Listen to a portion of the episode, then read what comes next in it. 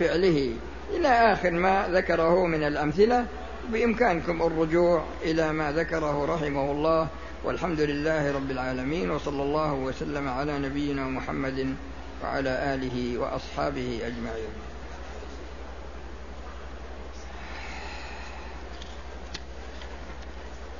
امرأة أحرمت للعمرة وعندما توضأت مرة أخرى لكي أبدأ توضأت مرة أخرى لكي أبدأ بالعمرة وأنا وأنا أجفف وجهي قطعت شعرة واحدة من رأسي فهل علي شيء؟ تتصدقين بإطعام مسكين واحد كيلو ونصف من البر أو الأرز أو التمر. هذا ثلاثة كيسان. ساخن هذا الأداء الصلاة واجب على الفور يعني هل يجب أداؤها في أول وقتها؟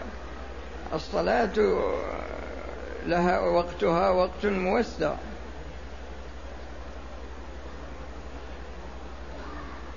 لكن إذا أداها الإنسان في أول وقتها فهو أفضل من منتصف الوقت. وإذا أداها في منتصف الوقت فهو أفضل من آخر الوقت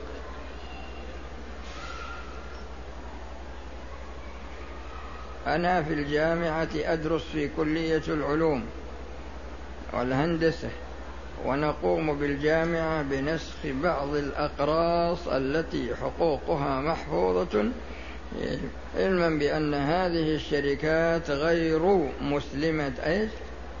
غير مسلمة شركات يهودية فهل يجوز نسخ هذه الأقراص؟ والحقوق يا أخي حقوق الكفار وحقوق المسلمين كلها محفوظة. كل له حقه إن الله يأمر بالعدل. ما يصلح الواحد يتعدى على عليهم إذا أردت الاغتسال للتبرد والتنظف ونويت به الطهارة للصلاة القادمة إذا توض... إذا إذا اغتسلت غسلا مرتبا كترتيب الوضوء ونويت به رفع الحدث الأكبر أو رفع الحدث الأصغر أو رفعهما جميعا فإنه يرتفع إذا لأن بعض الناس قد يكون عليه حدث أكبر و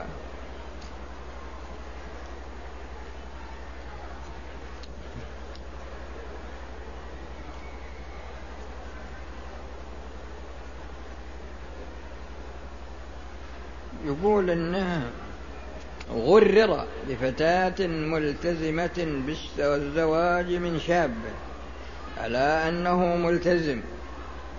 ومن بيت ملتزم وتبين العكس تماما فهو لا يصلي إلا أحيانا ويطأ في الدبر بالإكراه وبتهديد السلاح. ويجلب لها الأفلام الخليعة ويجامع في نهار رمضان إلى آخره. حصل هذا وهما بعيدان عن أهلها للدراسة في بلد أخرى. ولما عادت تقرر أن هذه العلاقة تقرر أن هذه العلاقة بالطرق الشرعية. يعني الوطء بالدبر أنه طريق شرعي. السؤال هي حامل في الثالث وتريد إسقاط الجنين وتشك وتشك في صفة العقد في صحة العقد. والله هذا يحتاج إلى التثبت من هذا الكلام. لأن الشخص إذا كان لا يصلي فهو فهو يستتاب فإن تاب وإلا قتل مرتدا عن الإسلام. لا يغسل ولا يكفن ولا يصلى عليه ولا يقبر في مساجد المسلمين ولا يصح العقد. لكن هذه أمور تحتاج إلى إثبات. وأنا أنصح المرأة بأن بأن وليها هو الذي يقوم بتخليصها من هذا الفاجر لأن هذا رجل فاجر. وهذا مع الأسف يوجد شباب يعني نوعية من الشباب بهذا الشكل. سألني والد فتاة يقول كان واحد يعني جاء لمنا في المسجد يقول في الروضة الليل والنهار والمصحف يقول ما يطيح من يده. ويقول يصلي يعني الفروض والتطوع. يقول الحقيقة دليت أنا كل ما جيت لقيته بالروضة دليت أسلم عليه. الشاهد من يقول بعد فترة خطب مني بنتي. يقول أنا شفت الرجل يعني ملتزم وطيب وأعطيتها إياه. يقول عقدنا يقول الآن لي سبع سنوات ما أدري أين هي. يقول تزوجها وبعد ذلك يقول خدعنا وراح ما يقول ما درينا عنه. يقول لي سبع سنوات الآن ما أدري عنها وين هي فيه. فأنا غرضي إن فيه نوعية من الناس يكون له وجهان. وجه حقيقي إذا صار بيده الأمر. ووجه حكمي الوجه الحكمي هذا وجه نفاق. يعني يسويه حتى إنه يتحصل على الشيء الذي يريده.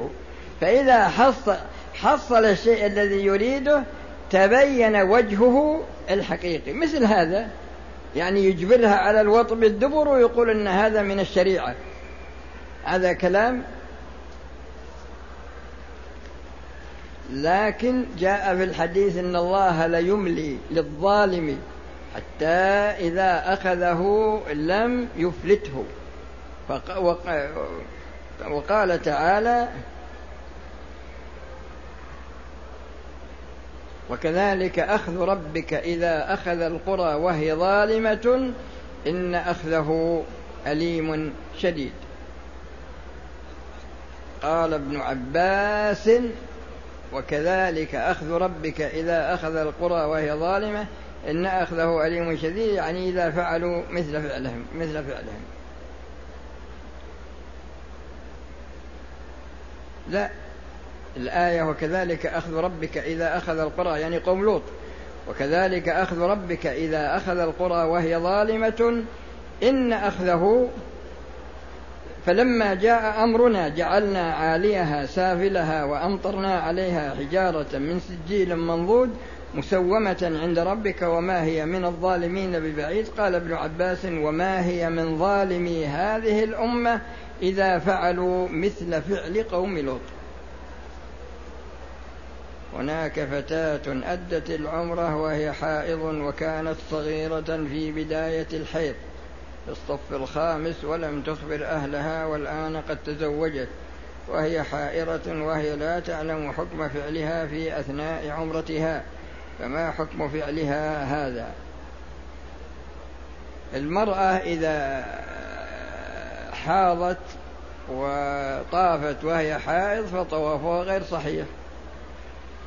وهذه السائلة لا تزال في إحرامها. وإذا وعقد الزواج الذي عقد عليها وهي لا تزال في إحرامها هذا عقد غير صحيح. وإذا كانت قد أنجبت أولادا فالنكاح نكاح شبهة والأولاد ملحقون بأبيهم وأمهم.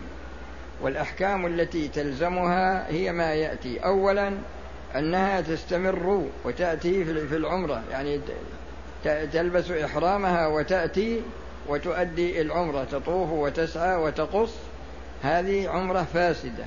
والأمر الثاني أنها تذبح شاة توزع على فقراء مكة بسبب الجماع الذي حصل من زوجها وتكفر عن المحظورات الأخرى مثل الطيب والمحظورات تجي لها تقريبا خمسة فيها خمس وأربعين كيلو رز ولا بر وإلا تمر.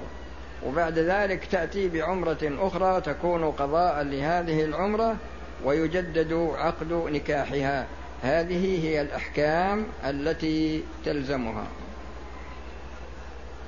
ولا يجوز لزوجها أن يجامعها حتى تنتهي من عمرتها الفاسدة.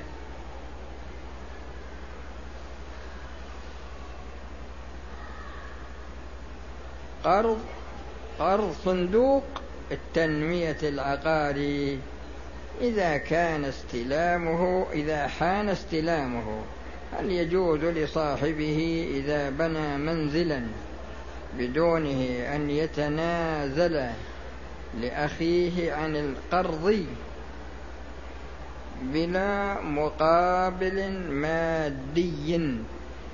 إذا كان إذا كان هذا المبلغ ملك له يعني استحقه من البنك. لكن هو استحقه بناء لعل أنه سيعمر به لا على أساس أنه سيقرضه لأخيه. فيبين للبنك حقيقة الواقع ويقول له أنا بنيت البيت وإذا كان قد بنى البيت فمعناه أنه ما يستحق القرض لأن استحقاق القرض مسبب. يعني القرض هذا تجدون أنه مسبب وسببه كونه مستحق. فإذا كان فإذا كان إنه غير مستحق فحينئذ ما يتصرف من مال البنك يروح للبنك ويعرض عليه الموضوع وإذا سمح له ما في مانع.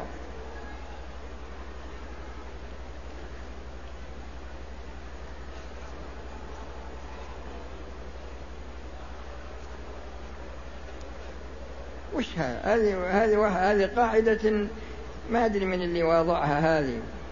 يعني تسمعونها وتفهمونها تماما لأنها قاعدة يعني هناك قاعدة. كل ما حرم على الكبار فعله حرم تمكين الصغار منه. وش هالقاعدة هذه؟ كل ما حرم على الكبار فعله حرم تم... إيه كل ما حرم على الكبار فعله حرم تمكين الصغار منه. وش هالقاعدة هذه؟ هذه هذه تحتاج إلى شيء من التفصيل يا أخي. ما, هو ما, ما, ما ليست على إطلاقها هنا. وإذا كانت صحيحة فما حكم دخول الصبيان على النساء؟ هذه إذا صححت القاعدة أنت. هذه هذا من وضع الشباب هذه. مثل واحد يقول هذا الحديث لم يصح عندي. هذه قاعدة من وضع الشباب. أمها ماتت وهي لا تصلي فهل تعمل لها عمرة؟ لا. لا تعمل لها عمرة. وجدت في المسجد الحرام حجر. وأخذته بقصد إتلافه جزاك الله خيرا لأنه يقول جب يعني حجر يعصى الله فيه. وهذا يقول الساحات الخارجية للحرم تعتبر من المسجد الحرام. إذا صليت بها مقتديا بالإمام ومثل رمضان ومثل ومثل الحج يعني الأوقات الزحمة أنت معذور في هذا. لكن كل ما أمكن الإنسان أن يدخل في الحرم فهو أحسن.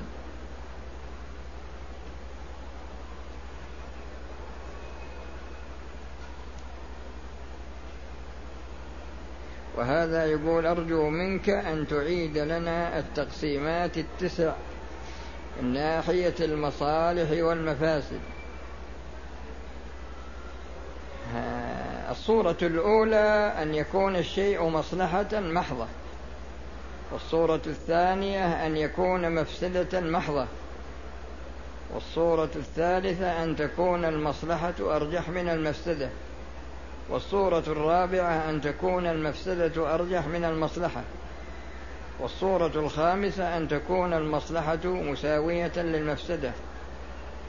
والصورة السادسة أن تكون مصلحتان إن تساويتا فهو بالخيار بالأخذ من أيهما شاء. وإن كانت مصلحة مرجوحة ومصلحة راجحة أخذ بالمرجوع بالراجحة وترك المرجوحة. وإذا تعارض مفسدتان نظر فإن تساويتا ولا بد من من الأخذ بأيهما فإنه مخير. يختار ما شاء منهما. وإن كانت مفسدة راجحة ومفسدة مرجوحة ارتكب المفسدة المرجوحة لاجتناب المفسدة الراجحة هذه هي التسع.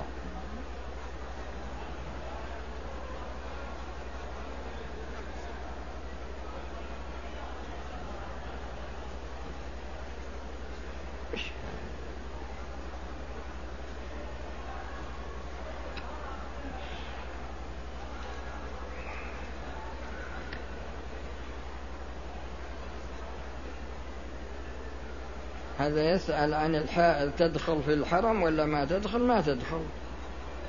قدمت أنا مكة أنا وزوجتي وجاء زوجتي الحيض قبل الميقات والآن أنا في مكة. فكيف تأخذ عمرة؟ إذا كانت قد أحرمت من الميقات وهي حائض فإحرامها صحيح. وإذا كانت ما أحرمت ودخلت مكة على أنها إن تيسر لها إن طهرت قبل السفر أخذت العمرة وإن لم تطهر فإنها لا تأخذ عمرة فحينما طهرت وتبين لها أنه يمكنها فإنها تخرج إلى التنعيم. أما إذا كانت حينما مرت الميقات ولم تحرم كانت مصممة على أخذ العمرة على أي حال من الأحوال فإنها ترجع إلى الميقات وتحرم منه. فإن أحرمت من دون الميقات فعليها فدية تذبح في مكة وتوزع على فقراء الحرم فإن لم تستطع فإنها تصوم عشرة أيام. هذه الفتاة المغرر بها عند أهلها الآن وقررت الطلاق أو الفسخ بالطرق الشرعية والسؤال عن إسقاط هذا الحمل وهي الآن في الشهر الثالث أنا أعرضت عن الجواب